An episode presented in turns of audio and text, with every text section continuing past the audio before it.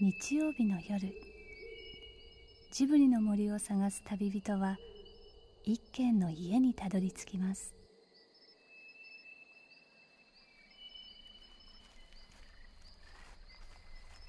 ジブリの森のラジオの川のほとりそこに立つレンガの家はスタジオジブリ鈴木敏夫さんの隠れ家です。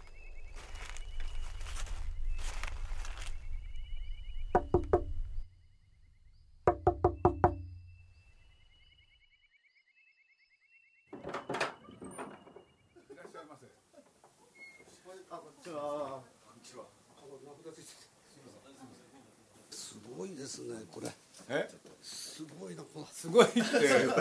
この間ご苦労様でした。いやこちらこそ。お疲れ様でした。大変に喜んでくれいやいやもうあのね稲垣さんのねあの発言良かったですよね。副社長がそういうんなら僕も言います。あれは良かったですよ。そうですか。いや本当に。僕はね宮内があんなに正直に話すなんて思わなかったんですよ。あ打ち合わせ全然ねもう全然ないです。これでなんだと思ったんですね。ああと驚いてね。うん。だったらもういいなと。いやあれすごい良かったですよ。あそうですか。本当に。ねいろいろあのいろんな人にね感想を聞いたんですけどあそこが一番うですか。のあの一言が全体の雰囲気をガラッと変えたんで。あいやそういう意図はなかったんですけどね。いや良かったですよ。そうですか。いや私ね宮内さん私も宮内もから初めのさんの代表にあんだけによく言われちゃったもんでねみんなカチカチになってたんですよ切り出しは縁から縁ですねってご縁ですねってところから始まったじゃないですか。あれを聞いてですか？スピーチ。それで、はい。えーまああのー私もね宮内もそういうふうに言ってくれて「いやあとであんなに褒められちゃって困ったね」って二人で言ってたんですよ。えーいやまあ僕も何喋ろうかって困ってたんですよ、えー。で突然思いついたんですよね、最初にね、ん。まあごご縁っていうのかね、はいやっぱ本当にそうだなと思って、ほんでなんつったってあの稲垣さんがいなければこのね CM は成立しなかったんで。やっぱり稲垣さんの執念？うん、何も考えてないもんだって。考えてきたのかなと。俺考えるわけないじゃんだって。考えてきたら大体うまくいかないんだ。だから嬉しいんです。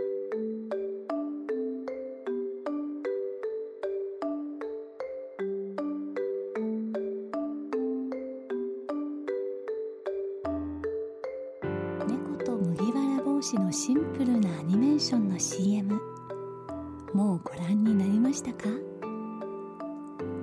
日清製粉グループ創業110周年を記念したテレビコマーシャルです。3月19日に行われたそのテレビコマーシャルの記者発表会。その広告をジブリが筆のアニメーションで描くということで会場の帝国ホテルにはたくさんの記者が詰めかけていました。本日はお忙しい中日清製粉グループ創業110周年新グループ広告発表会にお越しいただきまして誠にありがとうございます。東方アドの矢部と申します。どうぞよろしくお願いいたします。最初に日清製粉グループ本社宮内康隆副社長よろしくお願いいたします。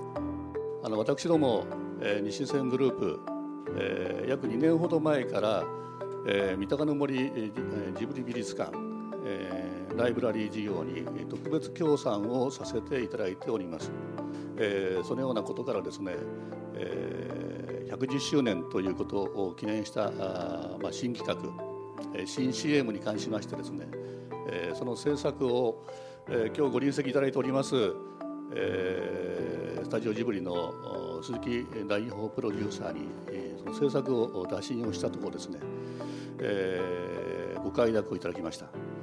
あのつくづくあの仕事っていうのは縁っていうんですかねあの最初僕のところへ、えーいらっしゃったのがこの稲垣さんですね広報部長のすごい熱い目でとにかく、110周年なんだと。何が何でも作ってほしいっていう。その熱い目で、まあ、僕としてはまあこれはやることになるだろうなっていうね。それをちょっと感じてこれでまあ話が始まったわけなんですけれど。実は僕の今左のね隣に座ってらっしゃる宮内副社長ですか。僕は実はお目にかかった時にですね。かなりかなりびっくりいたしまして。で何がびっくりしたかというとですねあの僕はあの徳間書店というところの出身でございましてそこに徳間公会っていう社長がねかつていたんですけれどその徳間社長にですねこの宮内副社長がね姿形がね よく似てらっしゃるんですよね。若い時に似てらっしゃるんです特に。僕はね徳間社長が帰ってきたっていうねなんかあの今日ねこの中にもあの徳間商店関係の方いらっしゃってさっきからうなずいてる人多いんですけれどね、まあ、これはなんかのおぼし飯やんなきゃいけないなって。いうご縁。それが大事なんだなっていうのかそれしかないっていうのか。であのそもそもなんで猫が主役の CM になったのかっていうのが。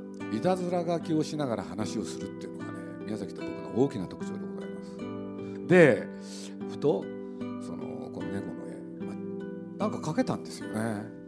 本当に。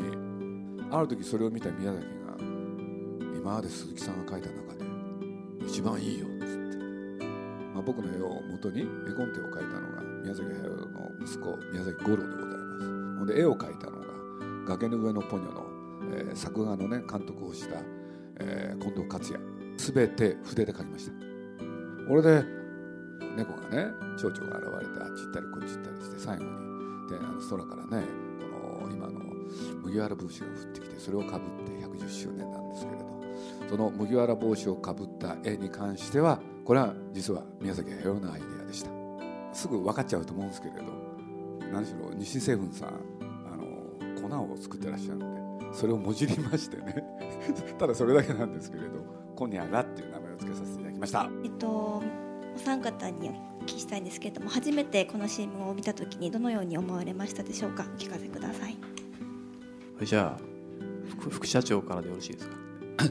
あの私でことで恐縮ですけどねあの、えーまあ、会社では副社長をやってるんですけども、えーその美的センスがあんまりありませんでねあの俺はもう小学生の頃からですねあの今通信もどうなってるか分かりませんけども大体5段階ですよね。私ね図画工作と音楽がいつも2だったんですよね。でその頃からもうああ自分はダメなんだなあなんて思ってましてね。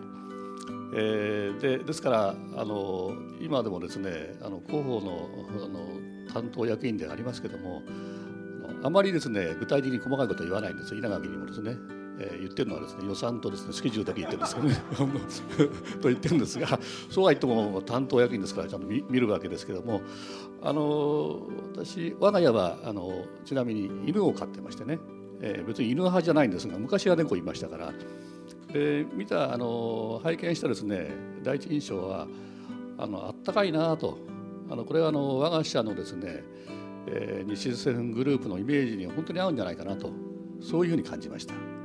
それでは稲垣泉広報部長よりお話を頂戴したいと思います。稲垣部長お願いします。えっと副社長本音で話されちゃったんで私もちょっと本音で。きょ今日はあの鈴木代表にも言ってないこと一つなんですが私も、まあ、名古屋におりましてですね鈴木代表は名古屋生まれなんですが私はあの東京から名古屋に転勤したんですが名古屋の社宅に住んでいる時にですね近くの方から子猫もらったんですよ。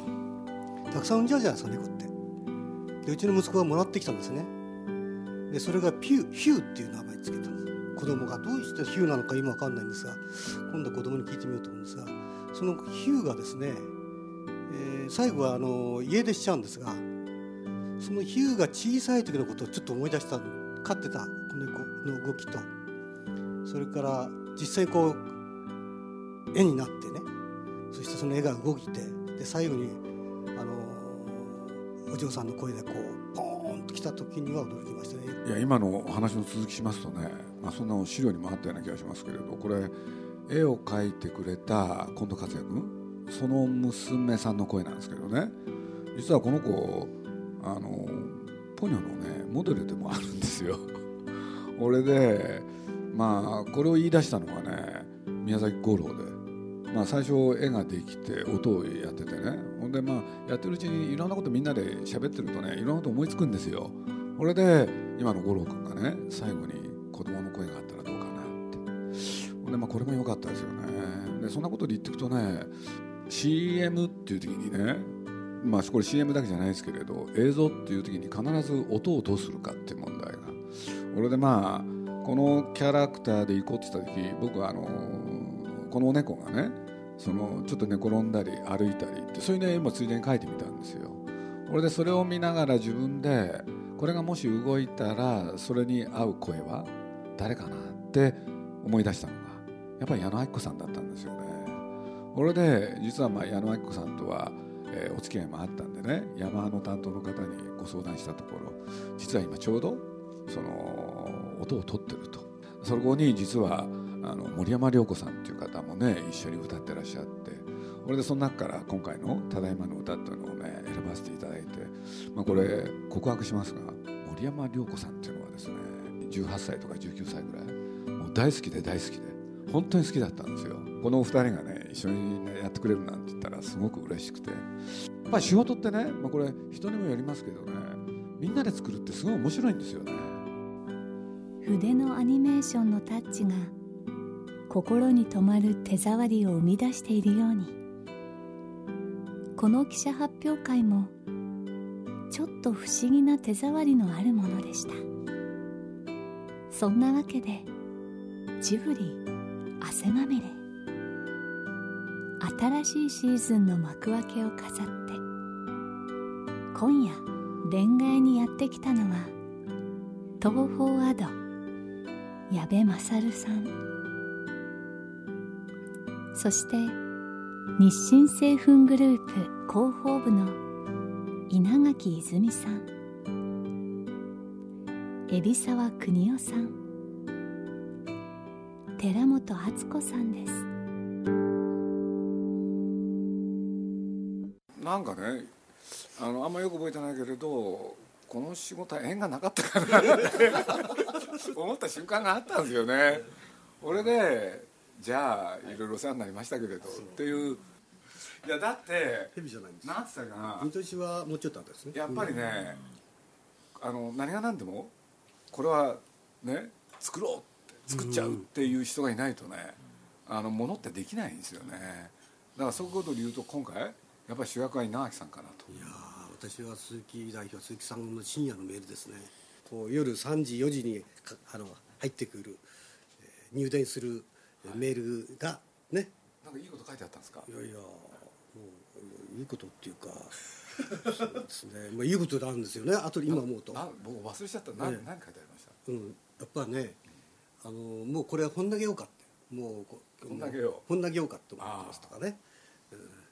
えーやめちゃおうと。24日あたりはそうした。らクリスマスイブの時大嵐だった。それで参ってね山井さんどうしようかって25ですかね25日のクリスマス本番の時にね。崩壊の日でしたね。崩壊の日でしたね。ベルリンの壁じゃないけど。はい25です。えなんで？なんでそんな崩壊の話が出たの？いやもうこんだけようかってだから鈴木さんあ俺が？やめちゃおうって、俺なんでそんなこと言ったの？がようか直前でしたよだから鈴木さん。の俺だって全部忘れちゃうのよ本当に、もうねさすがに忘れっぽい方だけど覚えてます。今回は。あそう、もうやめようと。はい。何が原因？な何が元原因になったの？それはだってほらねえその上の上のいろんなほら ジャジャジャッジがほらね思うようにいかなかったじゃないですか。ねそうですよね。大体注文を受けてるのにねジブリはずうしいんですよね。うんこれ要するに作ってください。はいわかりました。じゃあ作りました。はいこれでって。でそれ以上ねやりたくないんですよね でも普通違うみたいなんですよね。そうなんでしょうね。ねいろんなねクライアントの方からあの注文がつくらしいんですけどね。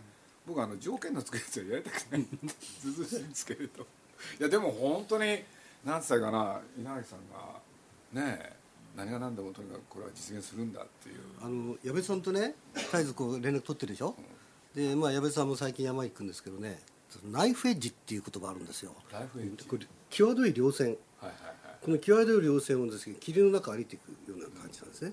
こっち落ちても死んじゃうしこっち落ちても死んじゃうんですね。なるほど。それをナイフエッジを歩くナイフリッジ。ってリッジ。だからナイフ。ナイフあナイフなんだ。あリッジなんですけどこれリッジリッジエッジはエッジよねそれも落ちちちゃう。だからバランスが取れてないと落っこっちゃう。で塀いう例えば、えー日本でも何箇所もあるんですよ。例えば、剣岳とかがそれから山行かれるんですか？あそこ剣が行ったら山昔ちょっとやってたんですけどでそそれはちょっと迷うあ危ないんです本当に。だから年寄り60ぐらいになると食っちゃうんです本当に。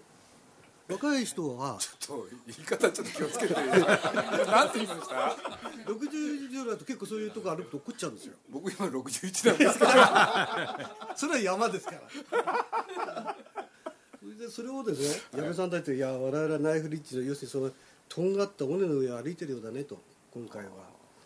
ねえーどっちを凝っても会社を凝ってもダメだしジブリさんにこうこうとんごとんごとんごとんですよ。これをこう際立いとここう歩いてるんだねって言ってたんでね。あそうなんだ、うん、そうなんですこれ落ちたなと思った瞬間が25日 滑落って感じですでグリセードじゃないかギギって止まった。あれだからねそうねもうダメだと思った瞬間に鈴木さんがロープを上から投げて。え投げたの？投げた。投げてどうやって？いや。いやいいや。もう一回考える。もう一回考えるってメールが来たんですね。そのナイフにダメ紐に捕まってロープに捕まって上にまたは這い上がったんですよ。そんな雰囲気でしたね。そんな雰囲気でしたね。あー一回ねご破産にしてもう一回ね出直しましょうかって言ったら要するに稲垣さんの方でそういうわけにはいかないって。ちょっと怖い感じでしたよね。いやとにかくねじーっとね今みたいにニコニコしてませんよもうなんかすごいあの目でね僕のこと睨むんですよね。そうですよあれ。睨んだんですよ。これでねとにかくいい返事を聞くまでは僕はここ動きませんよって。その感じがあったんですよ。ありましたよね。いやなるありました。そうですか。あの12月5日でしたっけ？12月5日のことを言ってますね。あそうですか。これでとにかくねね要するにやってもらわないと困るんだ。要するにそんなことおっしゃってないですよ。言葉丁寧。しかし顔見るとね「やれこの野郎」って言ってるんですよ。でそうでしょ？弱っちゃった。これ入ってませんね。いやだってすごかったですよ迫力が。いやだけどあの時は矢部さんもいたし今海老沢君もいたし牧山さんいたけど。だから僕が脅迫される形でね筆を取って猫の絵描き始めるんですもん。これで皆さんがね相談してなんか沈黙でしょ？で僕あれあっという間に描いたよね。そう早かったです。そしたらねみんなねあの時知ってます？全員が稲垣さんを見たんですよ。ね？稲垣さんが何て言うかなんですよ。矢部ちゃんもそうだし。ね？そうですよね。海老沢さんのもう。そうなんですよ。そしたら稲垣さんがちょっとね赤みがさしたんですよ。赤みがさしたんですよ。ほんで僕ねあれ今だから言いますよ。今だから。とにかくその場をつなごうって。そのぐらいの気持ちですよ。本当に。そうなんですよ。だってねあの記者会見に聞かれたじゃないですか「なぜ猫なんですか?」って。な理由なんかあるわけないでしょ。ね？それですぐあのーこれ全部流しますね。ゴロゴロ監督をよ呼ぶ呼ぶ呼ぶあ呼ぶあれすぐ読んだんでしたよいやいね。や探して探してってどなたに頼んでねそしてあでででちょっと出かけられてるとか言ったら食事なんか取られてるって言ってて。待っていただいたんだ。そうそうそしてで、えー下の食堂に降りようと。これは動き出したなと思ったの僕は。あの瞬間で。お父さんも来たじゃないですかそれでねお父さんも来たんですよね。ねお父さん。でこれがね、まあ、こういう時って専門なんですね。めったに現れない時間にねああいうところへ現れてねニコって笑ったの。猫。っ て急にね不機嫌だったのにね機嫌よくなっちゃったんですよ。これでまあとにかくねいろいろそういうこともやりますんでって言ったら「そうっすか」っつって「分かりました」っつって。そしたら皆さんってそれまで使ったことないんですけどね。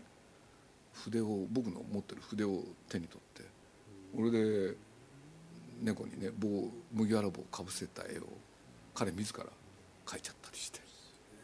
俺でそういう時になるとねあの人って面白いんですよ。こういう時はね鈴木さんって「ええ」っつったら「麦わら帽子はでかくなきゃいけない」って。それでポイントになるんだって。言ってで「あそうっすね。ああちょっとああうんいい感じですね」なんて言ってね。これでねあの始まっちゃうんですよね。でたまたまですね私この週末に女房の実家が空き家なんですけど茨城なんですよ。そしたらね亡くなった袋の麦わら帽子があったんですよ。な草むしりです。そっくりなんですよでかくて。でかいね。リボンがついててリボン赤じゃなかったですけど。これでまあ絵の方は今の近藤克也君筆はやったことないからって言いながらちょっと意欲が出たんですよね、ちょっと。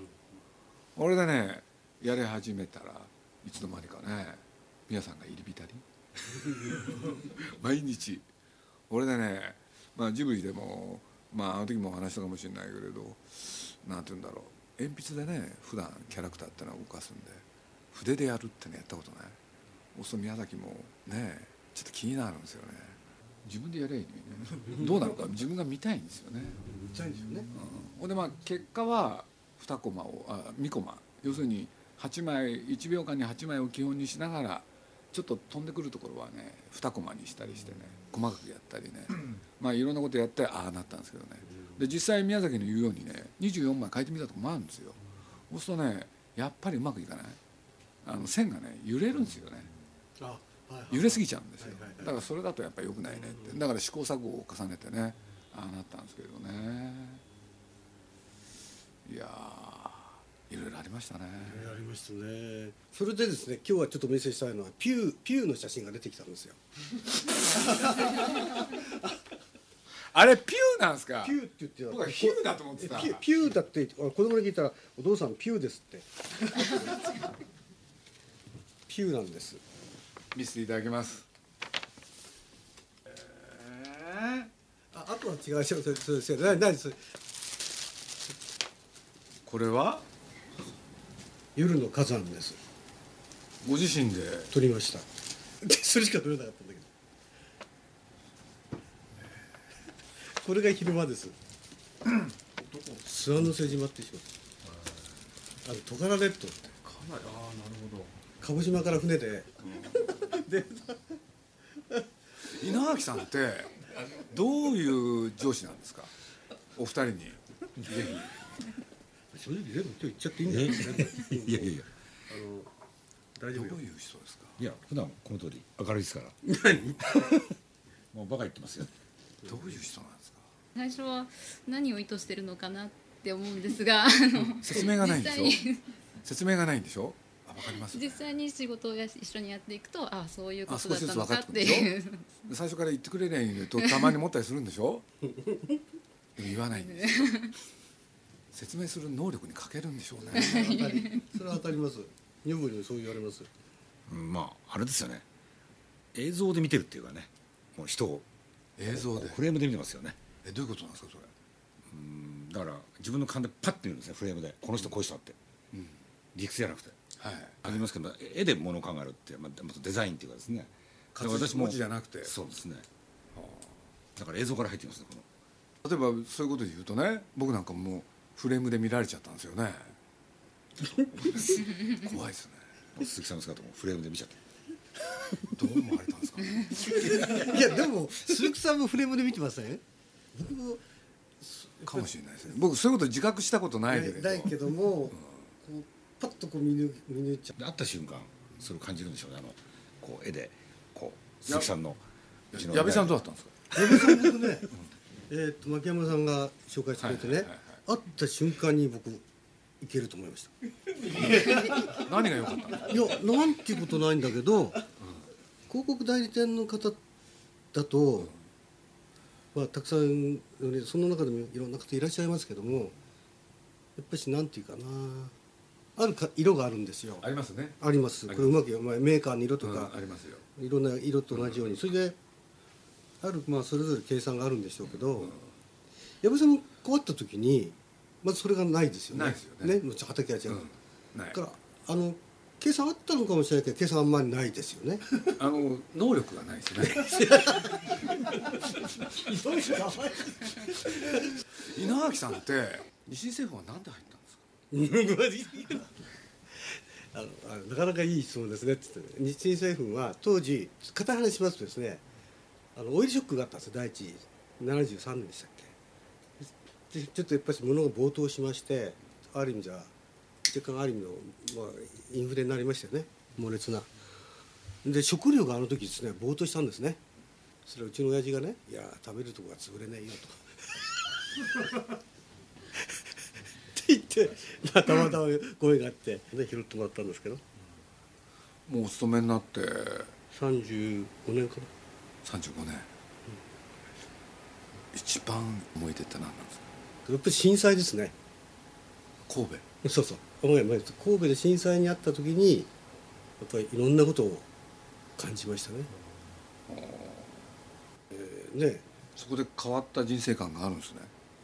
やっぱね紙一重ですね。紙一重。うん。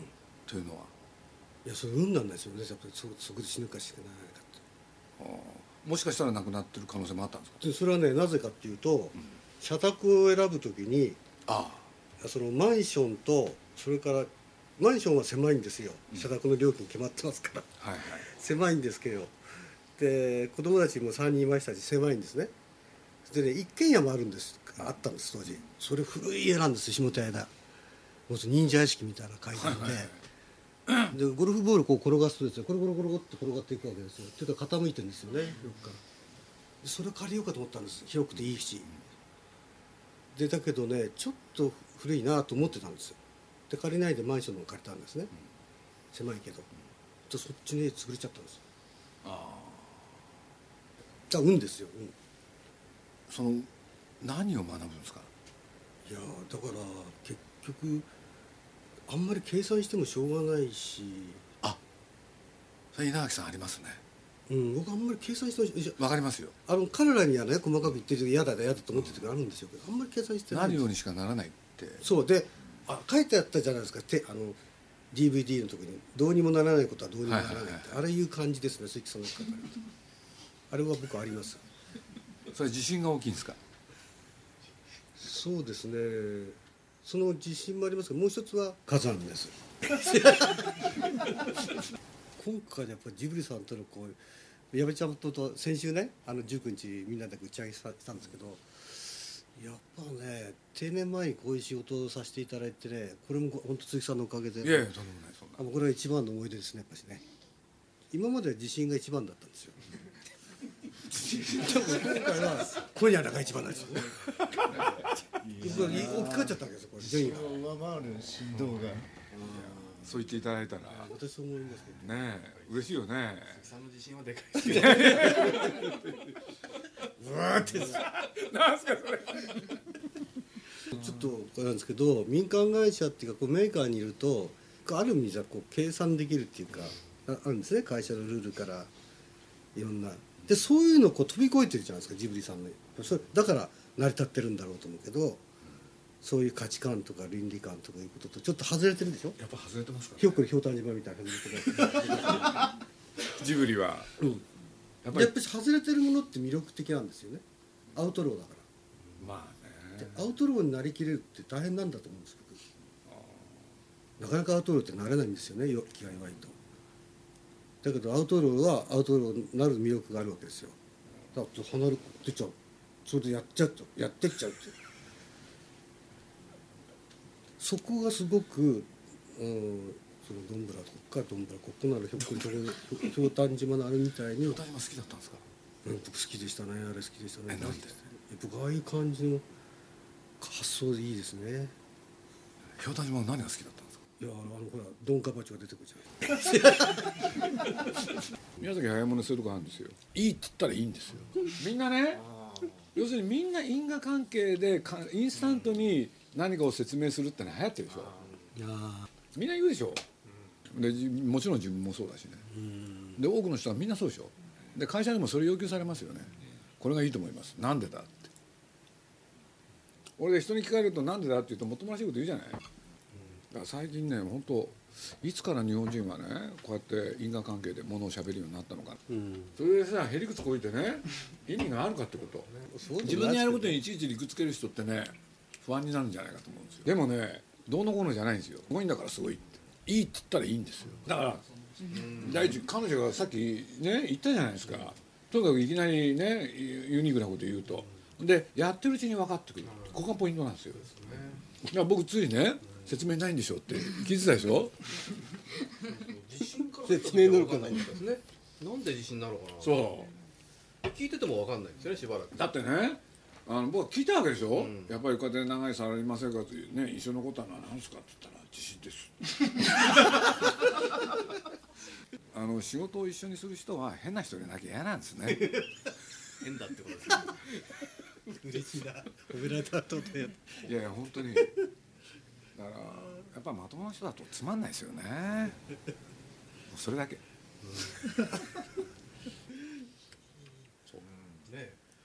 でもそういう人って迷わないですよね。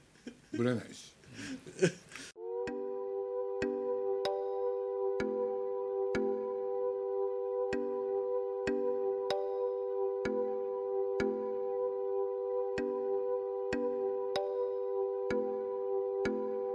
時代の分析があふれてみんなが評論家みたいになっている今。理由がないものはなんか新鮮です。そう。たくさんの人が山に登って作り上げたあのコニャラの CM の不思議な手触りみたいに。やっぱり記念の CM をやっぱり頼もうと思ったねきっかけがねどの辺にあったんだって実は聞いてなかったなと。本当にね、エビさんがね、やろうやろうって言ったんですよ。部長やりましょうよって。だから、美術館でお世話になった2008年の2月が2007年ですよね。実際に暮れに、なんかラーメン屋で食ってたんだな。そうですね。飯食ってたの？一杯飲んで、そそろそろ110年だなって、どっちかが言ったんですよ。それで、もう今の企業広告もこう疲れてきてるし、作んなくちゃいけないよなって言ってたんだよね。そしたらエビさんがジブリさん頼もうって言ったんだよね。張本人ですね。そうなんだ。しっかりそれで海老沢が海老沢君がですねでさでラーメン屋で言われたわけですよ。部長頼んでみましょうよジブリさんにって。じゃあ頼んでみようかっていうことで。かなりダメ元な雰囲気でしたよね。そう。ありえないよねって言って。いいかなっつって。ちょっと、え始まったのっていつぐらいでしたっけじゃあえっともう1年と数ヶ月経ちますね。えそんなに経つんだ、はい。非常にあのいろんな道のりが。山登りですね。あの登り口までが長かったですね行っても行っても。頂上が見えてもらったら下ってっちゃうで頂上見えたなと思ったら。もう大下りです。CM でねこんだけ長丁場にわたってなかなかないですよ。ねないですね。俺その鈴木さんからのメールは今でもね大事に取ってあるんですけど。忘れられない仕事になったよって。そうか。じゃああの矢部ちゃん、あの乾杯の温度をビールどうぞはい。じゃあ大変でしたけど無事登頂しましたので。おめでとうございます。ありがとうございました。お世話になりました。はい。どうもお世話になりましたどうもお世話になりましたはい井上さんありがとうね鈴木敏夫のジブリ汗まみれ今夜の出演はスタジオジブリ鈴木敏夫。東宝アド矢部勝さん。そして日清製粉グループ広報部の稲垣泉さん。海老沢邦夫さん。寺本敦子さんでした。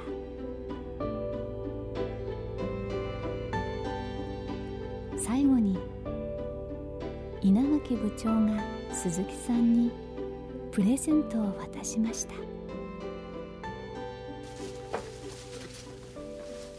が大切にしてるどこの山かあのわかんないんですけど火山の石なんですよ。円っていうのは丸いんですこれ。丸ですね。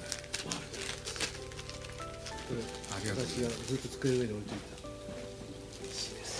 へえどうぞ。何にも書いてませんけど。ありがとうございます。やっぱやっぱねフレームで直感なんですよこの人に渡すって単なる石ですよ。いやそうなんです。単嬉しいですよ。嬉しいすいません。やっぱり意味がわかりません。この番組はウォルト・ディズニー・ジャパン。読売新聞。町のホットステーションローソン JAL 朝日飲料。日清製粉グループの提供でお送りしました。